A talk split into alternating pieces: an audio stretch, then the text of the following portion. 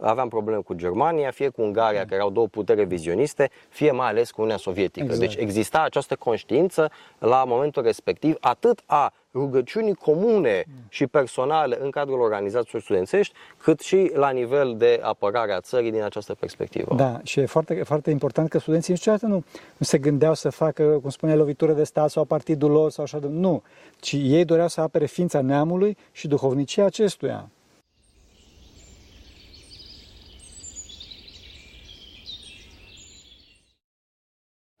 Slavă Tatălui și Fiului Sfântului Duh și acum și purea și în vecii vecilor. Amin.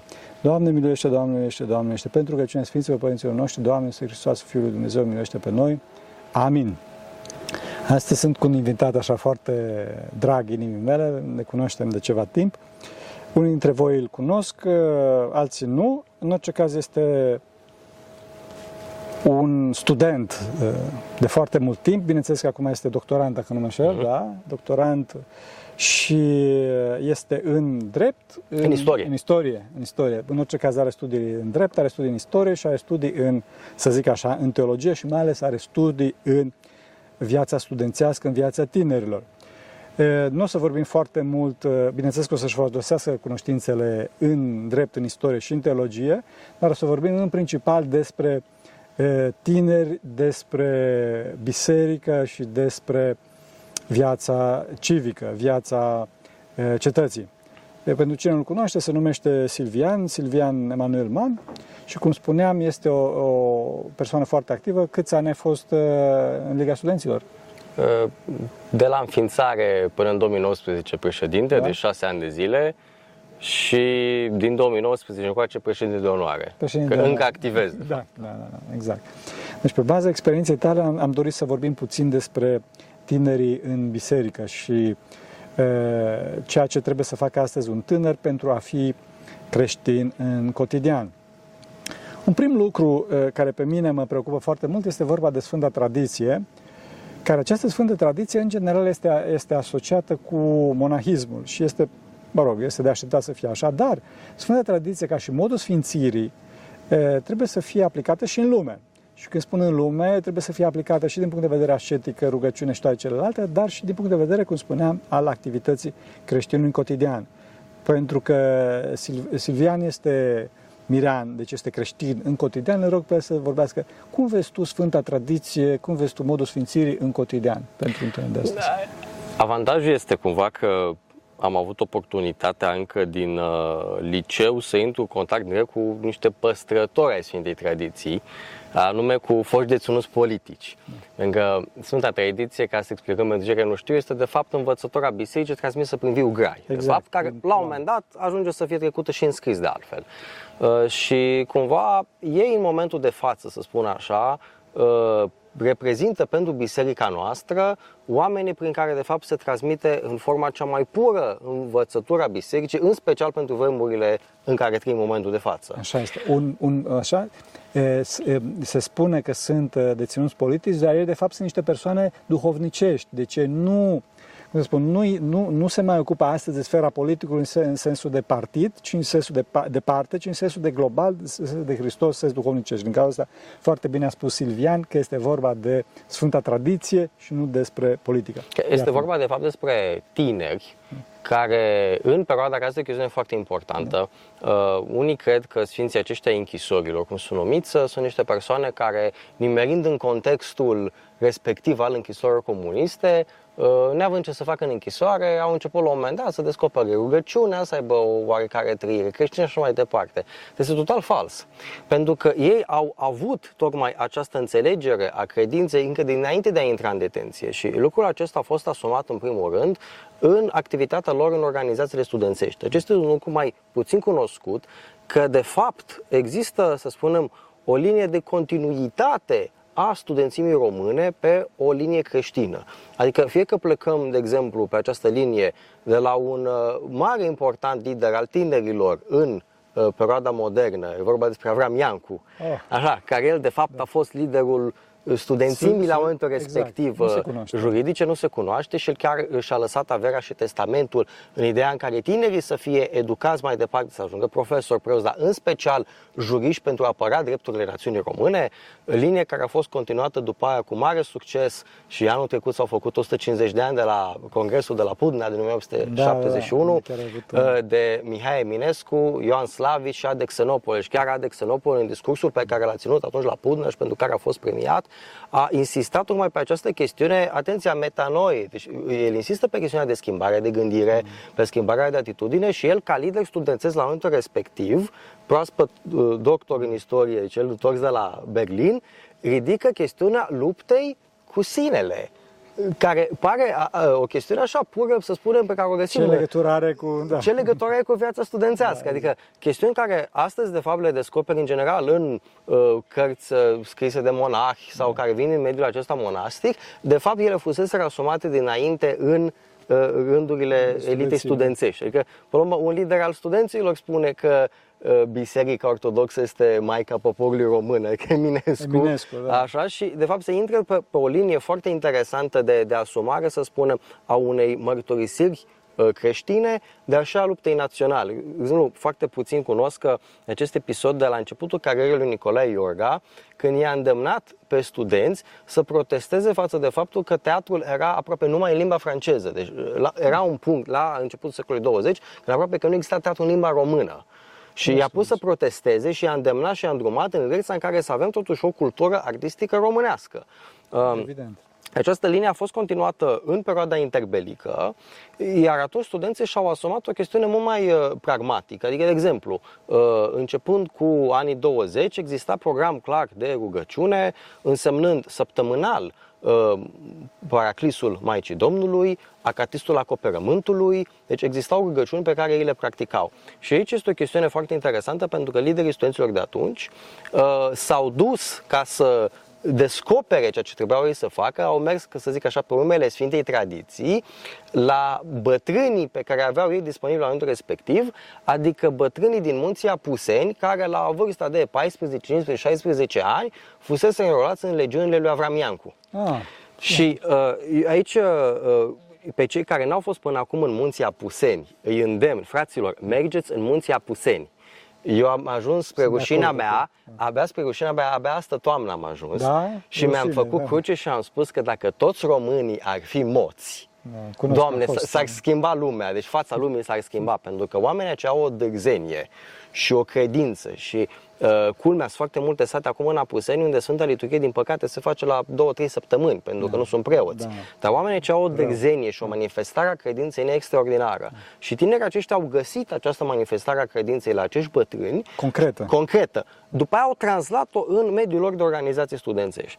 Acum, când vorbim despre cei care au pătrimit în închisorile în închisori, Da. ca să, mulți spun închisorile comuniste, Da. dar avem și o pătrimire anterioară. Înainte, exact, Deci, da, practic, studenții au început să fie închiși începând cu anii 20. Da, păi, Uh, Adică până în 48, când avem marea generație de la m, 15 mai 1948, adică acea cumplită noapte în care au fost arestați mii de tineri de către autorități, noi aveam deja în mișcarea studențească 20 și ceva de ani de experiență carcerală.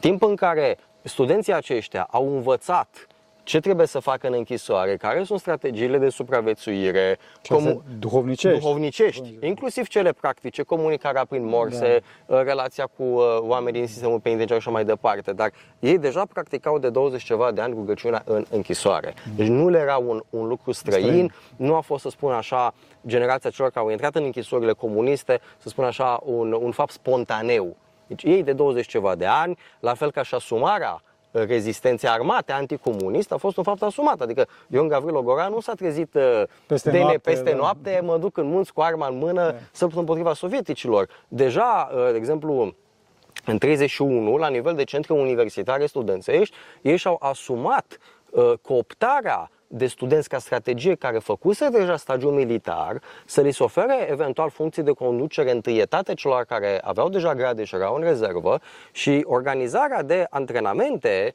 militare, atenție, că asta e un fapt foarte important, nu ca să dea lovitură de stat, nu ca Deci să... nu pe plan politic. Deci, nu pe plan politic, așa, ci strict ca să apere țara în caz de orice situație, fie că aveam probleme cu Germania, fie cu Ungaria, care erau două putere vizioniste, fie mai ales cu Uniunea Sovietică. Exact. Deci exista această conștiință la momentul respectiv, atât a rugăciunii comune și personale în cadrul organizațiilor studențești, cât și la nivel de apărare a țării din această perspectivă. Da, și e foarte, foarte important că studenții niciodată nu, nu se gândeau să facă, cum spune, lovitură de stat sau partidul lor sau așa de... Nu, ci ei doreau să apere ființa neamului și duhovnicia acestuia.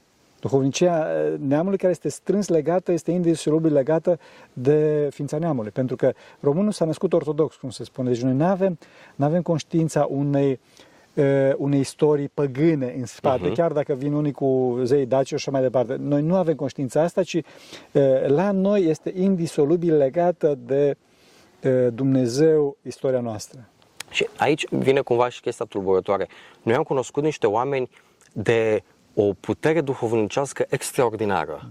Că uh, factorul că vezi o înregistrare. Înregistrarea te mișcă, afli ceva. E adevărat, dar experiența personală a cunoașterii unui fost deținut politic, interacțiunea cu el, intrarea într-o relație de prietenie, că asta am încurajat mm. pe, pe colegi să își dezvolte relații personale cu ei. Da, da, să aibă curaj. Să aibă curaj. Și aici uh, au fost situații în care uh, unii ne-au expus niște fapte personale de viață absolut cutremurătoare.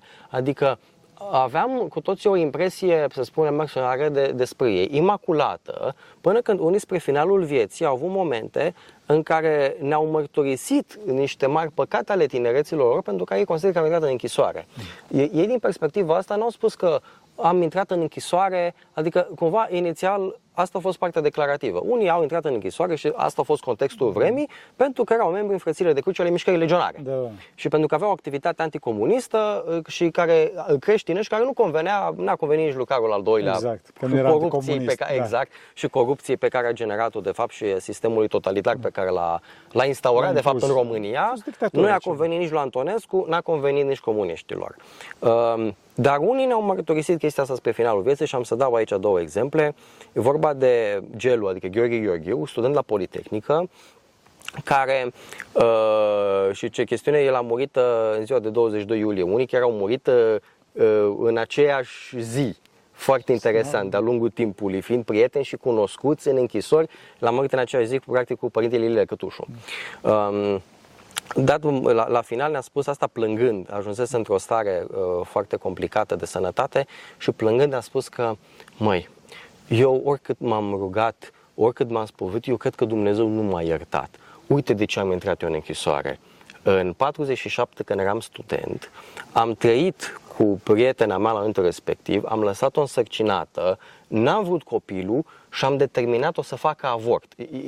El nu mai a avut copii după. Să ne înțelegem, pentru că, în general, cei care au fost în închisoare comunistă, da. fiind supuși unui regim foarte dur, da. biologic n-au da, mai da, putut. Da, da. Uh, și plângea chestia asta și spunea că și acum se că rugați-vă pentru mine, pentru că eu cred că pentru acest păcat al meu, chiar dacă am făcut 16 ani de detenție, Dumnezeu nu m-a iertat. Deci e vorba efectiv de o viață de sfânt, să zic așa, de adâncă pocăință. De adâncă pocăință. De pocăință. Și... Deci nici vorba de comunism, nici vorba de, de că suntem împotriva așa mai departe și și în cazul în care erau împotriva, camarile lui Carol al II-lea care era ferească Dumnezeu, erau numai și numai de motive duhovnicești. Păi, asta era că ei nu aveau să spună, adică nu-l criticau să spun pe Carol al II-lea, că studenții mea în perioada respectivă au avut niște critici puternice la adresa lui da. Carol al II-lea, în special pentru relația lui cu Elena Lupescu, Celebra, da. așa și pentru toată corupția care da, începea să mișune da. în țară și pentru stilul său de conducere, pentru că, el a destabilizat România, el tot încerca să... Asta și făcut. Da. El a tot schimbat uh, miniștrii ca să poată să ajungă la această formulă totalitară pe care a impus-o. Și uh, ei, din rațiuni creștine, adică nu da. criticau pe Carol al doilea sau nu criticau o decizie politica, politică ca să obțină un avantaj, da. ca să, deci veneau din Voturi rațiuni creștine. Și, exact, exact da. cum la fel critica lui Antonescu pentru abuzul pe care a făcut-o din rațiuni creștine. Da. Deci n-a fost o...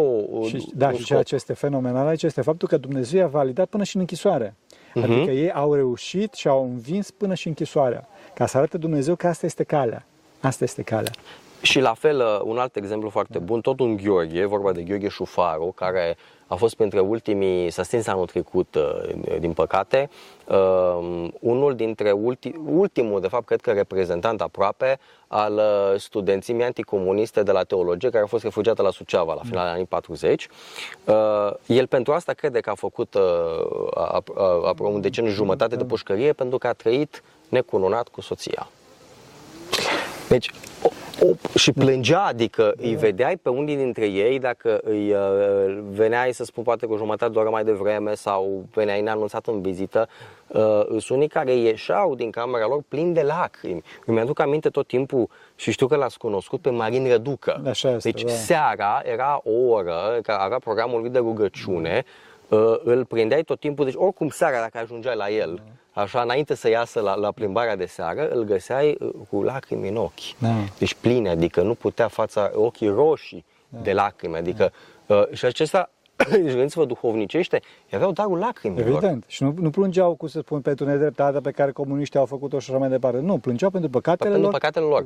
Și uh, asta e că ei ca generație, aici vorbește Părintele Calciu are acea vorbă la un moment în interviu, spune că uh, cine ne credeam noi că mântuim neamul românesc, Dumnezeu ne-a, ne-a arătat cine suntem. Dar ei, de fapt, prin această jertfă lor au, plecat și, au, au preluat din păcatele celorlalți. Evident, evident, evident. Și acum o întrebare cruntă, dură și rea și e, compară cu tinerimea de astăzi. Um, e foarte greu pentru că, pe de-o parte, este o chestiune aici, într-adevăr, de, de fundal, de, de background, cum s-ar spune în engleză. Uh, pentru că, de bine de rău, sistemul de învățământ pe care l-au prins ei era cu totul altceva. Uh, chiar am făcut la un moment dat un uh, experiment la ligă împreună cu uh, o organizație de elevi, Liga Elevilor din Iași, colegi de-ai noștri, le-am pus în față manuale pe discipline istorie, geografie și limba română. Manuale din perioada interbelică, așa, cu manualele de astăzi. Și îmi spune, faceți comparație. și uh, comparația, grosomodo, cam la asta a ajuns. În afara faptului că astea noi au grafice și poze și că color, Da, da. alea interbelice sub aspect de modul în care se prezintă informația, de structură, de faptul că nu te tratează de parcă ai avea un pic de retard mental, adică se comportă cu tine ca un om matur care trebuie să înțeleagă niște aspecte profunde din aceste discipline, alea sunt mult mai bune. Deci oamenii ăștia totuși au prins o școală care i-a educat într-un spirit, au avut un context, era un context general al societății. Uh, I-a nou- maturizat. de, de maturizare. Nouă ne lipsește contextul ăsta. A- Asta este, asta este o, o problemă. Deci să te nevoiești din perspectiva asta, să ajungi la înălțimea celor din trecut, astăzi este mult mai greu. Uh, Sub celălalt aspect, este faptul că ei aveau această asumare a răspunderii. Deci, uh, înainte când spuneai ceva, și asta am văzut în special uh, la ei, uh, chiar dacă aveau 80 și ceva, 90 de ani, o punctualitate extraordinară. Deci dacă dădea o oră cu ei, așa se supărau pe tine și îți făceau o morală că ai întârziat și două minute. Dar era chestiunea de cuvânt dat. Da, adică așa ți-ai dat este. cuvântul pe Deci de chestiunile încredere, respecti. da. De exemplu, ei făceau aceste și asta se întâmpla în frățile de cruce, erau probele înainte de a intra, că se întâmplă aceste frății de cruce, nu erau niște organizații politice. Erau de fapt un fel de școli, să spun, de caracter în care ei se cizelau reciproc și în primul rând pentru băieți era avantajul că de fapt se masculinizau, ei învățau să devină bărbați în aceste frății de cruce. Existau și organizațiile omologe pentru fete cetățuile. Uh, mă rog, au fost preluate după de Carol al II-lea, transformate Da. în străjerie, preluate după transformate și mai departe și așa mai departe. Dar era o organizație liberă. Deci nu era o organizație, să spun, instituționalizată de stat care avea niște scopuri. Și ei acolo, în cercul lor de prieteni, pentru că ce înseamnă a fi frate de cruce. La fel, această instituție uh, a fost creată tot pe baza experienței în munții Apuseni. Pentru că cei care au luptat în frățile lui lui Avram, în uh, legiunile lui Avram Iancu și cei de fapt care moții, cum s-au putut grupa? În Transilvania avem această instituție juridică veche, medievală, uh, a, a frăților de cruce. Practic erau copii botezați în aceeași apă la botez, pentru că înainte uh, nu, te puteai, nu puteai să-ți botezi copilul oricând. Ei ajungeau să crească împreună, aveau o legătură uh, sufletească puternică. Uh, tu nu puteai, ca frate de cruce, de exemplu, în această perspectivă, să o iei ca soție pe uh, sora, Sora fratelui tău de cruce, de aceea ești- erai obligat să mergi în alt sat. Mergând în alt sat, asta a generat mișcarea de populație, pentru că dinamica populației în Transilvania tot timpul a fost diferită față de cea din Moldova. Sau românească și istoric, de fapt, a fost un izvor demografic pentru țările române, pentru că foarte mulți ardeleni au trecut în țara românească și în Moldova. Revenind, în aceste frății de cruce ei deja au grupați, că știau împreună, aveau o conștiință proprie, ei când se duceau la luptă sau la muncă mergeau împreună, adică păstrau legătura. Ori când Avram Iancu a trebuit să trezească țara moților, nu s-a dus să bată din poartă în poartă. Deci oamenii s-au dus țintit, adică s-au dus la șefii frăților Da, de cruce înțeles, de atunci. da, da, Ei, a, aceeași organizare, de fapt, a fost preluată și odată în perioada interbelică și s-a văzut succesul ei și în anii 40 mai Deci a ales, fost, res- a fost uh, extinsă din uh, Transilvania în toată țara. în toată țara. Um, bun. Uh, ei aici, uh, de exemplu, își puneau aceste încercări. De exemplu, dacă trebuia să dai un test de curaj, la uh, 3 noapte, nu contează că ninge, că plouă, că tună, că bate vântul cu cât ori bate la ore, că se culcă copacii, tu va trebui să te duci din punctul A în punctul B și să duci o scrisoare, să spun, sau să duci un obiect. Așa. Dacă nu treceai testul, nu, din acest punct de vedere, nu intrai. Adică era clar. Și te punea practic în fața unor frici, adică oamenii ăștia nu aveau frică de întuneric, frică de Da, erau autorități. Niște, erau niște asumări care astăzi, din păcate, civilizația actuală ne învață exact pe dos. Ai grijă să nu ți se întâmple ceva, ai grijă să nu așa, să nu pățești, să nu știu mai departe. Copiii ăștia când au intrat în închisori, ei deja erau căliți inclusiv fizic, Da, deci da, erau da. căliți mental, adică ce mi mie că dorm în frig, hă, câte nopți n-am dormit eu noaptea în pădure în frig, Da. adică mare lucru, dorm în frig. Da, da. Așa. Dar e vorba întâi de toate de așezare mentală a acestui Asta lucru. este, De da, acord, pentru că ei, ei aveau această așezare și mai ales că a- ce lipsește în special generației de astăzi, o chestiune care nu aveau cei, cei în trecut. Una este precauția, dreapta socotință, altceva este frica. Da. Generația de astăzi și nu doar, uh, cred că în primul rând, cred că generația părinților noștri mai ales, din păcate, că nu e cazul meu personal, dar uh, părinții generației noastre ne-au cam învățat frica. Da. Dar Să nu ai grijă că cu tare profesor, să nu super, să nu deranjezi, nu te băga în seamă, uh, nu stresa, uh, chestiuni de E genul o teroare acesta. și această, această, această frică este o frică instituționalizată nu numai la nivelul României, ci în general. La nivel global. Global. Deci peste tot este cumva această întâlnire de, de frică și mai sunt... Psihoză. Psiho- Psihoză. Vedem că e, mai există puseul de libertate. Am văzut în Canada proteste, Da. vedem acum în Olanda, vedem în alte țări. Dar vedem această obsesie de fapt a autorităților, Da. tocmai în țări care de fapt au avut la bază regimuri liberale și care au creat unele noțiuni de libertate, uh, să existe tocmai a- această răbufnire, să spun, a statului, vei, mai, mai ușor cu libertatea pe scări, că, Da. că nu-i bine. Da, pentru că e, toate, toate aceste extreme vin din, din cauza faptului că omului nu mai este frică de Dumnezeu. În clipa în care omului Asta e frică este. de Dumnezeu, în clipa respectivă toate se așează și omului nu mai e frică de nimic în afară. Eu, eu văd chestia asta și asta am încercat, că noi avem o abordare duhovnicească în activitatea la Ligă, că întâlnim studenți care, și uh, asta e paradoxul, Uh, și chiar la început, când am, când am început Liga, N-am prea avut uh, studenți, n-am prea avut oameni din biserică.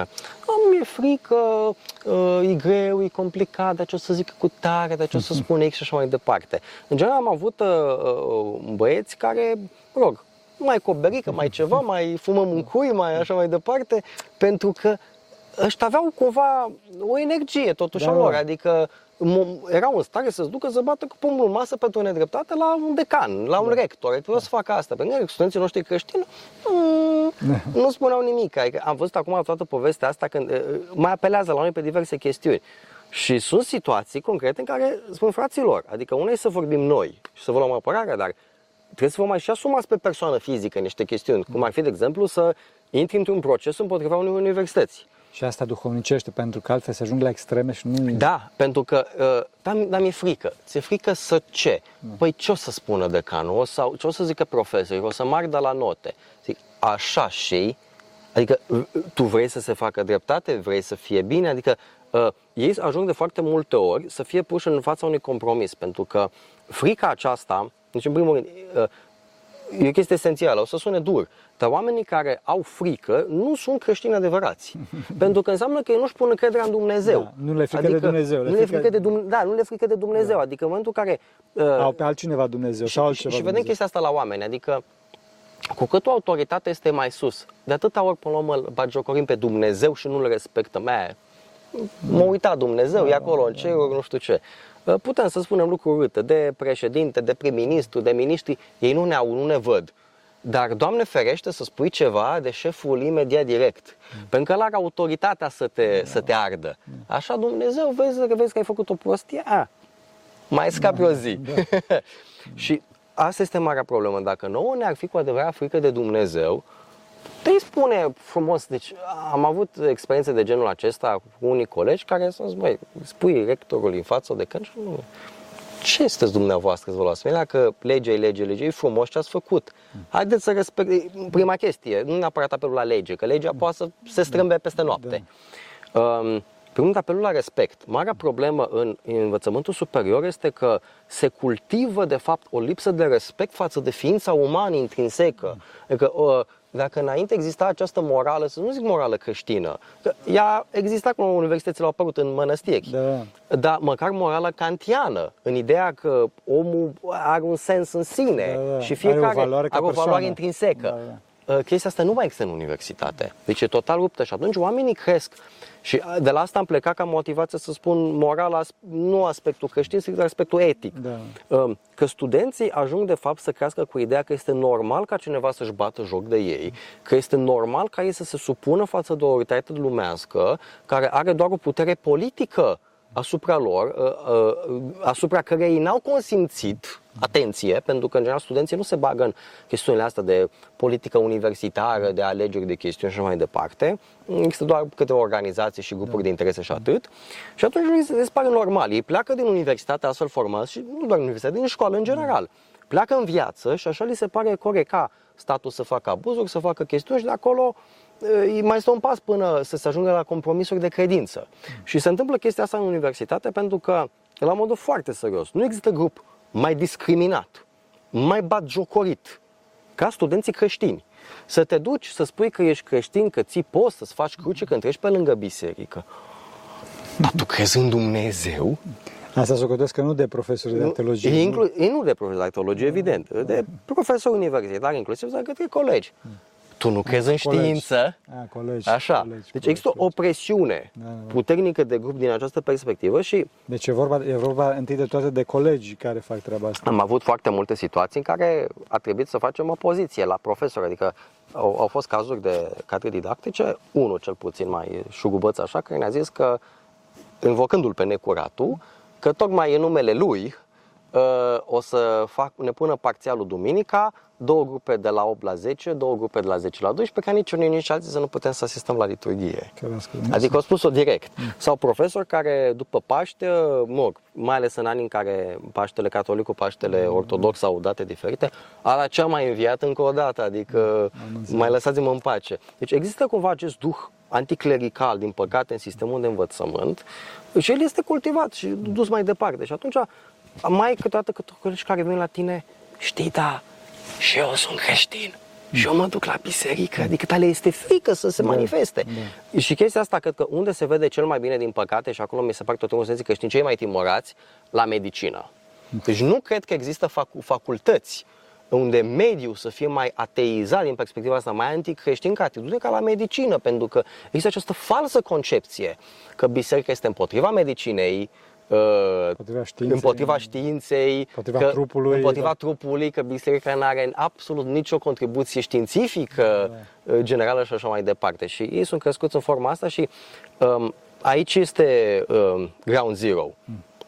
pentru unii, că zic, mă, oameni buni, voi sunteți creștini, da, pe bun, dacă chiar sunteți creștini, atunci trebuie să faceți ceva, adică trebuie să este un act de mărturie cât de mic, pentru că în momentul în care tu te duci cu o cerere la secretariat sau cu o problemă studențească și tu înfrunți pe decan, chiar dacă e o chestiune lumească, e un act de curaj. Îți mai crește inima un pic, adică uh, îți dai seama că Dumnezeu acolo sus te protejează, că, lucrurile, uh, uh, că dracul nu e așa negru, cum pare, cu, prin puterea lui Dumnezeu. Dar asta nu fac foarte mult și aici pierd părerea da, mea. Da, pentru că ce se întâmplă, să ne înțelegem, deci eu cred că totuși trebuie avută mare grijă să nu se piardă legătura, totuși legătura dragostei cu Dumnezeu și cu corpul profesoral. Uh-huh. Adică avem cele două extreme. O extremă este uh, pierdem legătura dragostei cu Dumnezeu de dragostea uh, lumii sau în ultima instanță de dragostea mea personală, uh-huh. de iubirea de, de sine și pe de altă parte pierdem dragostea cu profesori sau cu altcineva și prin asta tot pierdem dragostea cu Dumnezeu, ajungând în cealaltă extremă, adică mă duc să fac scandal, să fac frondă și așa mai departe.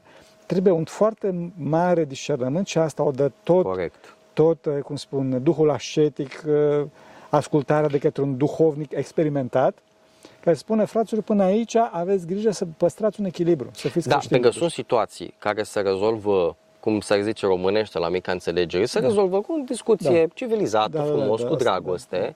Uh, Sunt situații unde este nevoie de Da. bă, proteste, greve și alte mijloace coercitive, comunicate de presă în care l-a pus pe cutare că a făcut nu știu ce și așa mai departe. Adică Este și partea asta a luptei. Oh. Dar de, e, trebuie o compănire aici. Da, da. Asta este foarte important. Să nu se pămânească dragostea niciodată. Da, e asta Și e față de esențial. Dumnezeu și față de Pentru că oameni. Au fost chestiuni, uh, de- depinde foarte mult și de, de că tu ca emițător, e una, dar contează și receptorul, pentru că au Exact. fost foarte multe situații care n-au, au fost rezolvate numai prin, uh, prin dialog. Da, da, Atât. evident, Deci evident. numai prin dialog. Și de multe ori, evident, asta nu apare în presă, se văd scandaluri, Da, da, da. evident. Că presa asta dorește. Dar da, lucrarea dragostei nu apare public Exact. de multe ori. Asta e o E mare nevăzut. problemă. E o mare problemă cu presa și o mare problemă cu presa, nu cu presa în sine, ci cu duhul care animează presa.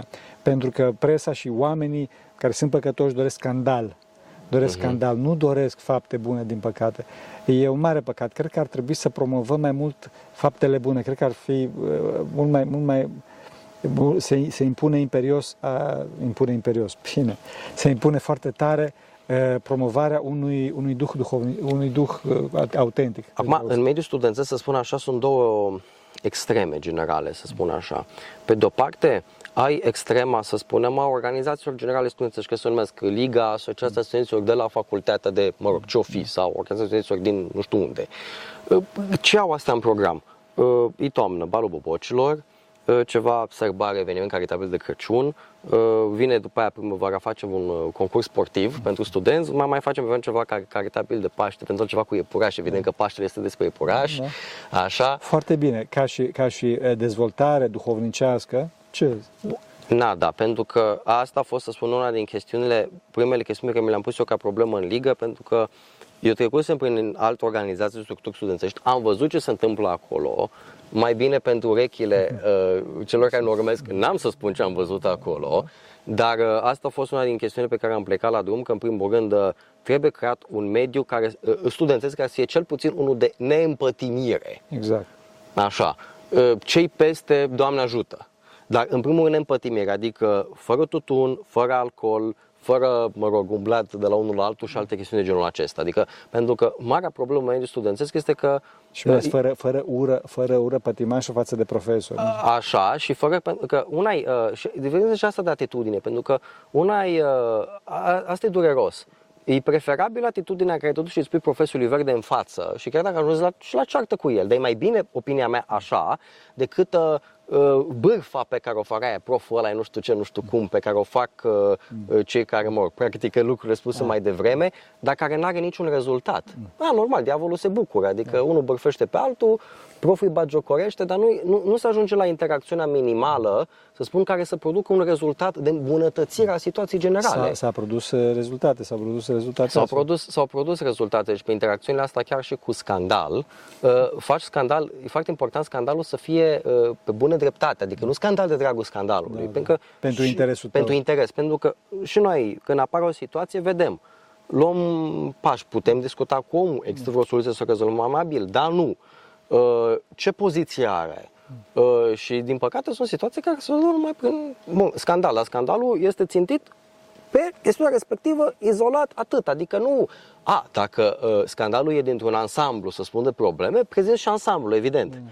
Dar au fost situații în care, de exemplu, unii reprezentanți mass media au spus, da, nu vreți să spuneți și cu tare chestiune, pentru că cu tare informație uh, pe care noi n-am verificat-o prin sursele noastre, putea să folosească cuiva dintr-o rațiune politică, Da, da. de putere și așa mai departe. N-am făcut chestia asta. Da, da. Adică tot timpul am menționat Deci respectul. nu dușmăniți persoana, ci încercați să Nu rezolvați. dușmănim persoana, chiar uh, noi avem chestia asta, adică, bine, noi ne-am dușmănit pe nimeni, mă rog, eu să, uh, să zic că am ajuns foarte cunoscut la un moment dat și noi din cauza conflictului pe care l-am avut cu, mă rog, fostul și actualul rector al universității. Dar n-a fost o chestiune personală, să spun așa, adică da, Dumnezeu să-l miluiască, să-i dea înțelepciune, a făcut niște greșeli, l-am taxat, asta este, adică na, din pe opinia noastră. Uh, dar, uh, până la urmă, pe toți profesorii, rectorii, să ilumineze Dumnezeu, adică da. Uh, cum se roagă biserica, până la urmă, pentru mai mari orașuri și a satelor, așa ar trebui și studenții să se roage exact. pentru luminarea decanilor, profesorilor, rectorilor și tuturor. Și a lor însuși. Și a lor însuși. Așa că unii trebuie pomeniți la psaltiere prin faptele pe care le fac, este altă chestiune. Da, să avem grijă, însă, să avem grijă, cum spuneam. Pentru că, asta spun, deci una din extreme, pentru că în momentul de față în România deja de cel puțin 15 ani de zile, se prefigurează contextul apariției unei, și ea în mare parte deja există. Deci în România avem trei federații studențești, care în mare parte ele cântă pe trompeta de stânga. Mm. Da? De foarte multe ori noi ne-am ciocnit cu interesele așa zisilor noștri colegi, care ei susțineau una, noi susțineam alta. Mm. În momentul de față avem contextul, să spunem, de a exista o, să se crea un curent exact cum a fost în America în 1968, adică să avem o stângă care să acapareze universitățile. Și din forma aceasta, prin forma aceasta uh, să avem o generație vrăjită, să spun, de aceste idealuri ale stângii marxiste. Mm-hmm. Problema La... este că este marxistă stânga. Acolo deci, asumată total. Mm. Adică a, a, a, avem colegi, adică din discuții, care au spus că România ar fi altfel dacă n-ar mai exista deloc biserică, adică ar zbura da. farfurii da, peste tot și evident, taxiuri, da, elicopteri și alte minuni. Este retrogradă. Deci, retrogradă și... medievală, da. așa tot capitolul. Cunoaștem. Um, pe extrema cealaltă, pe de-o parte, există un curent, să spun cumva, creștin, uh, dar este asumat creștin numai la modul de uh, rugăciuni în comun, uh, fapte de milostenie, excursie la mănăstire, uh, dansuri populare și așa mai departe. Dar în momente cheie, să spun, uh, nu a existat o asumare concretă sau i-am văzut pentru că ei apelează pentru rezolvarea unor, unor probleme, să spun de ordine acesta, să spună civic-politic, în zona de învățământ, tot la noi, adică da. ne împing pe noi în față, că mergeți voi, faceți voi, că așa. Vorbiți voi. Și, măi, noi nu avem, să spun așa, nicio plăcere morbidă din a ne pune, să spun, capul în ghilotină, că da. Uh, să ieși în față, din punct de vedere, înseamnă, uh, eu recunosc, uh, în termeni lumești, să-ți compromiți viitorul academic. Mm. Pentru că în momentul în care ești gură mare, nu mai convii, super, deranjezi, nu vrea nimeni de fapt să te aibă aproape. Mm. Dar e o chestie bună, de fapt, asta.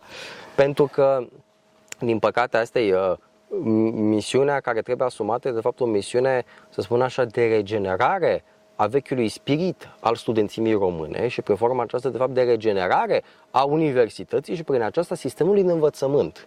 Pentru că Uh, sistemul de învățământ e stricat, uh, în primul rând, din universitate, că acolo s-au format profesorii care au da. ajuns în învățământul preuniversitar și care dau naștere la generațiile actuale. Deci dacă reușim, și o spun explicit, dacă reușim să ținem un front de apărarea unor valori și a unei conduite în universități, vom reuși să mai salvăm ceva da. din ce se mai poate salva. Da, și asta, asta trebuie, trebuie, trebuie făcut foarte clar, că trebuie făcut dinpreună cu toți și împotriva a tot ceea ce înseamnă patimă, indiferent că se află în rândul studenților sau chiar în profesori. Oricum, cea mai mare patimă, deci cel mai care covârșește și, din păcate, și în biserică mai, mai rupe bucăți, patima puterii. Da, da. Deci, oameni care vor să aibă funcții de dragul funcției, nu știu, să le scrie în CV pe piatră de mormânt că a fost cu tare, așa, nu are nicio valoare. Și asta e o chestiune care tot timpul am spus-o colegilor mai oameni buni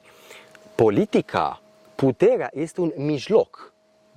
Fiecare trebuie să crească cu o atitudine de dreaptă socotință, să vadă dacă uh, mijlocul acesta este folositor scopului sau nu. Pentru că dacă Care mijlocul scopul... puterii sau politicii ajunge să compromită scopul, mai bine lasă deoparte. Exact, și scopul totdeauna este mântuirea, este desăvârșirea personală fiecăruia dintre Asta este, uh, uh, se, universitatea în momentul de față, deci dacă ne rapăm la universitatea medievală, uh, rectorul, pater universitas. Mm. El era cumva duhovnicul, da, să da, spunem, studenților. Era modelul spiritual, să zic Exact. Așa. Uh, noi astăzi nu mai avem în universitatea noastră un ideal spiritual. Mm. Adică, până la urmă, pentru ce faci facultate? Că intre așa, pe studenți, pe da. stradă.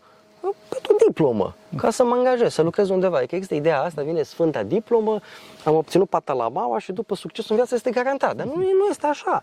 Pentru că, în primul rând, și zic ca persoană care am lucrat în mediul privat, adică un angajator serios, acum nu bătaie de joc, vrea să vadă în tine totuși suflet, inimă, da. că tu acolo pui un măgul la treabă, că Ce vrei, că ai caracter ai. dorințe, că ai caracter. Uh, poți să ai o mie și una de competențe. Ele nu valorează cât un, un caracter adevărat. Deci ideea asta că uh, competențele, toată lumea astăzi învață competențe, să dobândim competențe. Dar nu mai este nimeni astăzi care să te învețe, să spun, caracter, Caracter. din punctul acesta de vedere. Ori părinții, să spun, fondatori ai, de exemplu, uh, ai Universității, de exemplu, din Cluj, așa cum e Vasile Părvan, el a insistat pe chestia asta, deci are o broșurică mică, esențial, căutați-o pe net pentru că e PDF digitizată. Mm. Și culmea, parcă e o lectură duhovnicească din perspectiva asta, datoria vieții noastre se numește. Mm. Adică vorbește lumea despre această necesitate, de fapt, bun, studiez, dar și studiul. Cursurile universitare sunt un mijloc de desăvârșire pentru a-mi crește capacitatea mea personală ca să fac ceva bun în lume, Da, să să, fiu- fac pentru alții, să fiu duhovnicesc. să mă, să mă dăruiesc. Exact. Spun ceva de asta, mai ales pentru tinerii care au mirajul acesta al, al aptitudinilor, cum se spune, skill este în engleză aptitudine. Și fraților, eu nu cunosc multe din lume, dar cunosc foarte bine, ce puțin industria de software de top din Statele Unite. Deci una din legile de bază, dacă cineva dorește să se angajeze la marile firme din Statele Unite, este faptul că ei nu caută aptitudini, E, ei nu caută skill, ei caută totdeauna character, caractere. Pentru că ei spun, și asta este lege de aur, puteți să căutați unde vreți, că um, skill, adică aptitudinea se dobândește, caracterul mult mai greu se, se, se șlefuiește, mult, mult mai greu. Și din cauza asta, fraților, desigur, trebuie să învățați, să vă faceți lecțiile, cum să nu. Fiți atenți însă la caracter, fiți atenți la patim, fiți atenți la desăvârșirea voastră duhovnicească și asta se face prin ortodoxie, adică prin lupta voastră cu patimile, prin acest această, acest program terapeutic, prin această rețetă terapeutică care este ortodoxia, care ne scapă de patimi. Deci nu cumva să aveți, astea, astea sunt toate miraje care sunt de la diavol și sunt de la, de la cel rău. Că vreți voi să mergeți în vest, fără caracter, fără nimic și cu diploma în mână să, să fiți angajați undeva. Nu o să fiți. Nu o să fiți la o firmă serioasă. Și dacă o să fiți, o să fiți dați afară după o, o lună sau așa mai departe și o să aveți un mediu foarte toxic și nu o să, nu o să, nu o să reușiți nimic în viață. Și o să fiți atât de săraci că nu o să aveți nimic altceva în afară de bani, dacă o să aveți și pe aia. Și cu viața distrusă. Da. Să te întreb ceva, ultimă întrebare. Adică, da. Vrei să te faci profesor? M-am gândit la chestia asta, da. La modul foarte serios, da, pentru că... Pentru că te vom discuta despre asta. Uh, pentru că, pe de o parte, uh, aici aș putea să fiu puțin rău, când vezi unii profesori, îți pui mâna în cap pe de-o parte, nu, așa, dar, dar pe partea cealaltă, de ce? Pentru că e, e o chemare. Deci da, simți adică chemarea tu spui aceea. că trebuie să se întâmple ceva. Fă de se întâmplă ceva, faci. adică este e chemarea, până la urmă, de a povesti oamenilor de lucruri, de a explica da. și foarte mult chemarea asta zic, să fie, să, să dea bucurie, adică să fie cu dragoste, adică... Nu poți să fii student toată viața. Nu, nu pentru bani, da, da, deci, da, da. dar nu, nu pentru bani, că din bucuria de a împărtăși altora cunoaștere și mai ales că asta este marea, marea problemă astăzi. Majoritatea sunt tinerilor mai ales, au ajuns analfabeți funcțional. Evident. Adică le pui o carte în mână și n-au, n-au răbdare 5 minute să citească. Dacă s-ar putea YouTube să fie da. sursa principală de informație, ar fi să perfect. Da, să mai rău TikTok. Da, exact. Așa, mai rău. Da, da, mai um, asta, și, și, și am, am dat seama de ce. Pentru că tu ca să poți determina un om să citească, trebuie să-i creezi acea motivație, toată motivația, că degeaba acum să investesc milioane de euro, de fapt să faci spălare de bani în uh, programe de prevenire a abandonului universitar, uh, tot felul de chestiuni de asta, așa, în limbaj de lemn.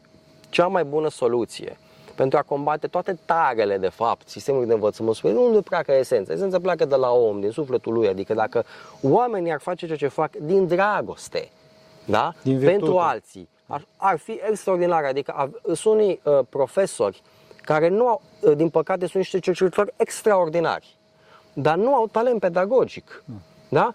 Uh, ar fi mult mai bine dacă ar rămâne în cercetare. Da. Dar dacă ar renunța la partea de predare pentru că îi îndepărtează pe studenți, da. îi sperie. Nu, nu e harisma lor. Nu e harisma lor, că sunt, deci, ei, repet, cercetători extraordinari, fundamentali în domeniul lor, dar n-au puterea să se transmită. Deci ar, ar fi mai bine să facă un pas în spate, să mai gândesc mai departe, pentru Bun, că... te bași tu?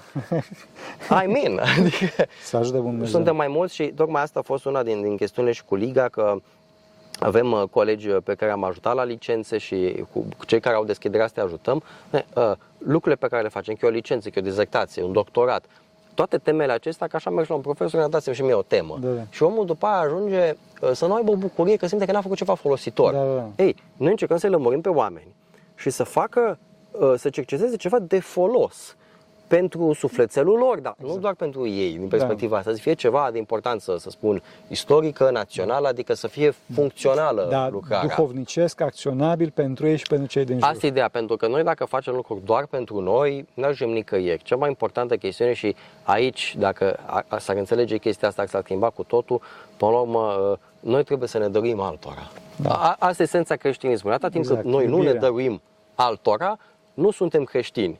Deci dacă ne-am dăruit altora cu toată inima, cu toate riscurile aferente și nu ne-ar mai fi frică, am putea într-adevăr să vedem uh, că țara aceasta se schimbă și că lucrurile merg diferite în această lume. Amin. Mulțumim tare mult pentru rugăciunea Sfinților Părinților noștri, Doamne, Iisuse Hristos, Fiul lui Dumnezeu, miluiește pe noi. Amin. Amin.